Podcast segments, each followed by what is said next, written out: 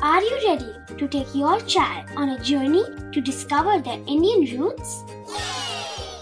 Introducing Chimes, the ultimate audio platform for young minds aged 3 to 15. At Chimes, we believe in the power of storytelling to connect children to their cultural heritage. From captivating folk tales to colorful festivals to mesmerizing history, Chimes brings the rich stories of Indian traditions to life. So connect your child to their Indian roots with us. Download the app today and start the journey.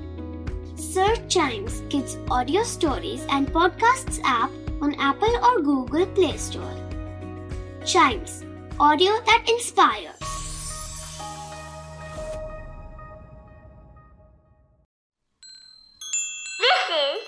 Radio.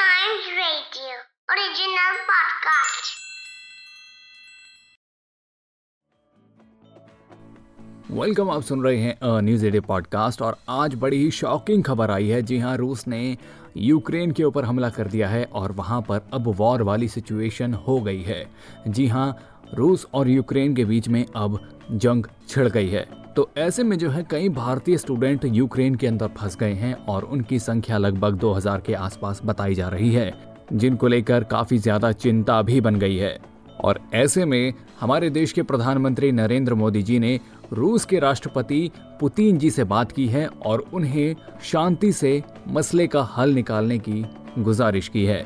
बहरहाल, फ़िलहाल जो हमारे student Ukraine के अंदर फंस गए हैं, उनको बाहर निकालने के लिए इंडियन गवर्नमेंट ने ये फैसला लिया है कि वो यूक्रेन से इंडिया के बीच में कुछ फ्लाइट्स चलाएँगी, जिसके द्वारा हमारे स्टूडेंट्स को यूक्रेन से बाहर निकाला जाएगा और इन फ्लाइट्स का खर्चा भी पूरा इंडियन गवर्नमेंट पे करेगी।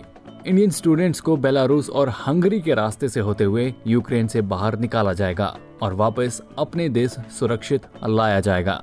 फ़िलहाल रूस और यूक्रेन के बीच में ये जो युद्ध की स्थिति बनी हुई है, इसके ऊपर दुनिया भर की नज़रें टिकी हैं और इसके चलते ही स्टॉक मार्केट भी दुनिया भर में गिर रही है और इसकी वजह से व्यापार के ऊपर भी असर पड़ रहा है वेल, उम्मीद यही जताई जा रही है कि ये जो जंग है, ज़्यादा दिनों तक ना चले और जल्दी ही सारे हालात ठीक हो जाएँ। तो जी था आज का अ न्यूज़ डे पॉडकास्ट। उम्मीद करता हूँ कि आपको आज का एपिसोड पसंद आया होगा। ऐसी ही खबरों के लिए बने रहिएगा हमारे साथ। And yes please do like share and subscribe to a news a day